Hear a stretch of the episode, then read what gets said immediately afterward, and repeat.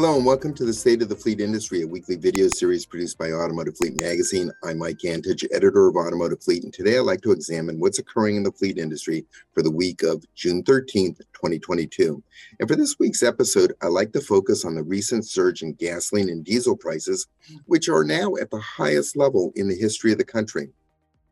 The nationwide average price of gasoline is now over $5 per gallon, and we're only starting the peak summer driving season, which is when fuel prices traditionally increase. And in some states, such as California, the price of gasoline is close to $7 per gallon.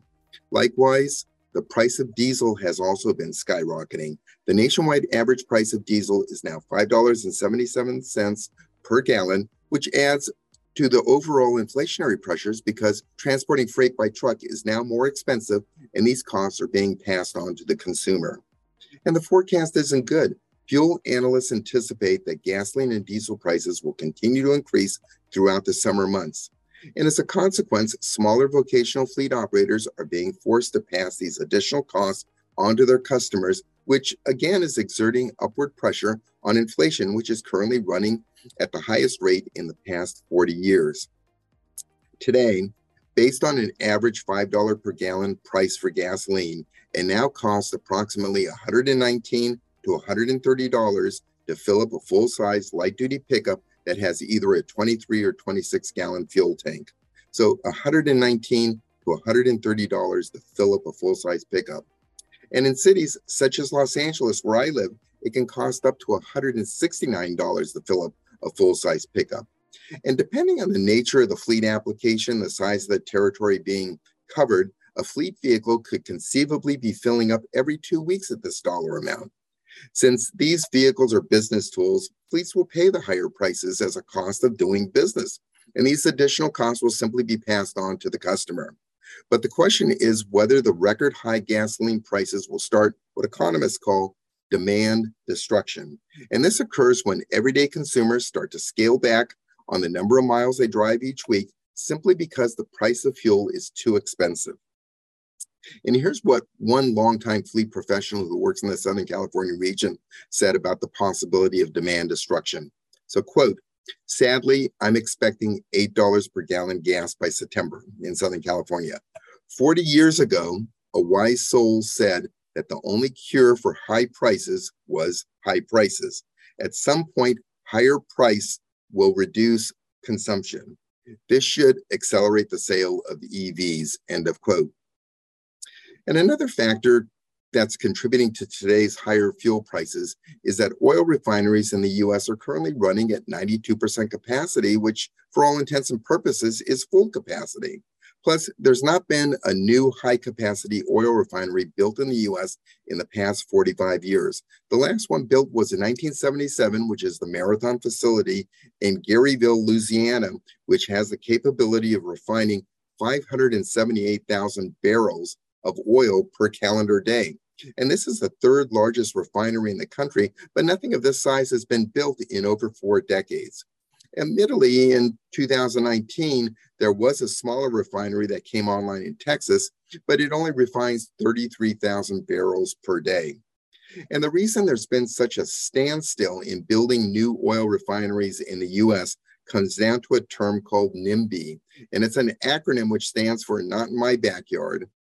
Realistically, who wants a refinery in their neighborhood? There is a tremendous public opposition to the creation of a new refinery, which means that for the foreseeable future, there will continue to be refining constraints in the US. And to supplement these refining constraints in the continental US, oil companies import refined fuel from the Caribbean, primarily from Trinidad and Tobago, uh, with Florida being the prime export destination for this refined fuel. The net result is that the strong demand for fuel by consumers and with oil refining at full capacity, industry analysts are telling us to anticipate ongoing upward pressure on fuel prices for the foreseeable future. So I ask myself, currently vehicle depreciation is the number one expense for fleets, and the number two largest expense is fuel. Will higher fuel prices cause this relationship to flip? If fuel prices continue to increase and vehicle resale values continue to remain strong, reducing depreciation expense, Can we anticipate that fuel will eventually exceed depreciation as fleet's number one expense? We'll have to wait to see if fuel prices do indeed start to come down at the end of the summer, as uh, some are anticipating. But as they say, fuel prices have a tendency to go up quickly and to come down slowly.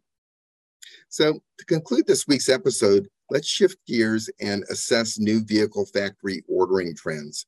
Many fleet order banks are now open for 2023 models, and most new vehicle orders are being placed under a controlled allocation system. So for now, it's a waiting game for deliveries to arrive. But the feeling continues to linger among fleet managers that retail buyers continue to be given higher priority than fleet buyers. And this feeling was reinforced by a recent observation from a fleet dealer who said, quote, I have dozens of 2022 models that are setting in my fleet order bank since last September. Yet if we put in a retail order, it gets built right away. End of quote. And likewise, new vehicle inventory levels on dealer lots continue to remain tight, which has a direct bearing on the availability of vehicles for out of stock emergency purchases. However, there's been changes in the types of vehicles available in dealer inventory due to the rapid increase in fuel prices. Cox Automotive reports that among the 30 top selling models, full size trucks now have the most supply at dealerships. And according to Cox, the tightest inventories on dealer lots today are with the more fuel efficient vehicles such as hybrids, compact cars, and small crossovers. With higher fuel prices, this is what re- uh, the retail public wants.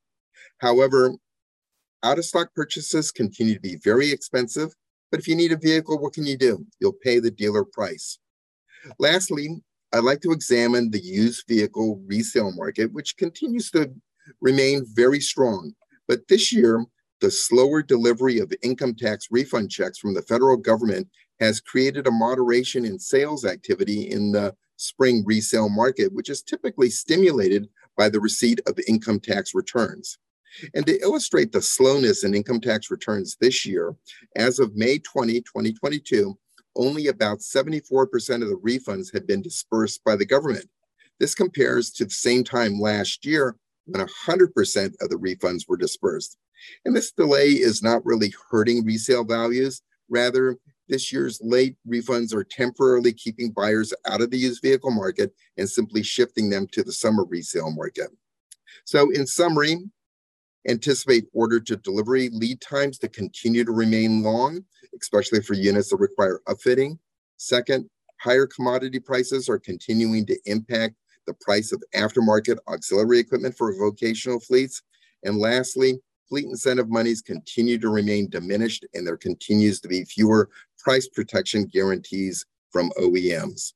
So with this as my final observations, I'd like to conclude my State of the Fleet Industry presentation for the week of June 13, 2022, and I'd like to thank you for watching.